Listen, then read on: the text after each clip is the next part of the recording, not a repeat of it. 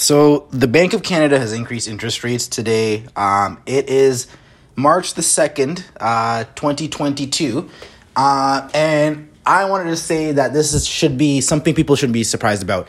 Um, they had been messaging and signaling about doing this since I want to say Q2 or Q3 of last year.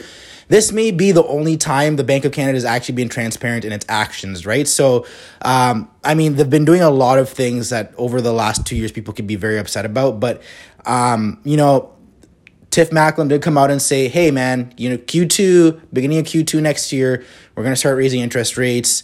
Nobody really wanted to buy it. Uh, however, looking at where we're at right now, in terms of where inflation's at, um, in terms of where we're at in terms of an armed conflict globally.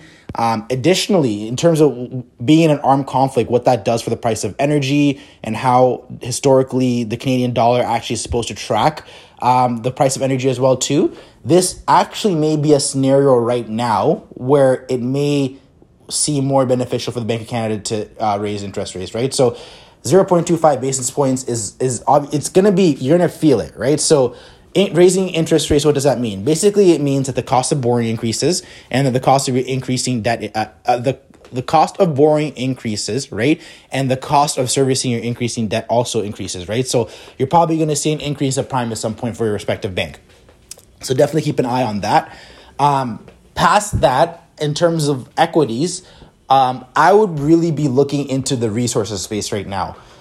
I think, again, going back to an armed conflict, generally what happens during conflicts is there's going to be a demand for energy. But this is going to be like a bit, a bit of a double whammy because we're taking uh, one of the major energy producers, which is Russia, out of the energy producing market, right? So last I saw, you're already seeing WTI cross about like $96 plus. Um, you know, gold is nearing $2,000 and I can only see these things going up, right? So again, so if Russia gets, if Russia's offline um, and they cannot basically trade in the international energy market, there's going to be an increase in demand for energy amongst I guess the non-Russian purchasing um, users of energy, right? So you could probably see an increase um, it, you can probably see an increase in the price of energy, which therefore means an increase in the price valuation of energy companies, right?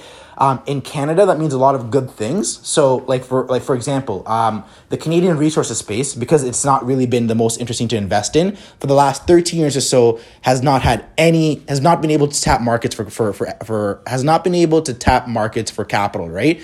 So they've had to run extremely lean operations.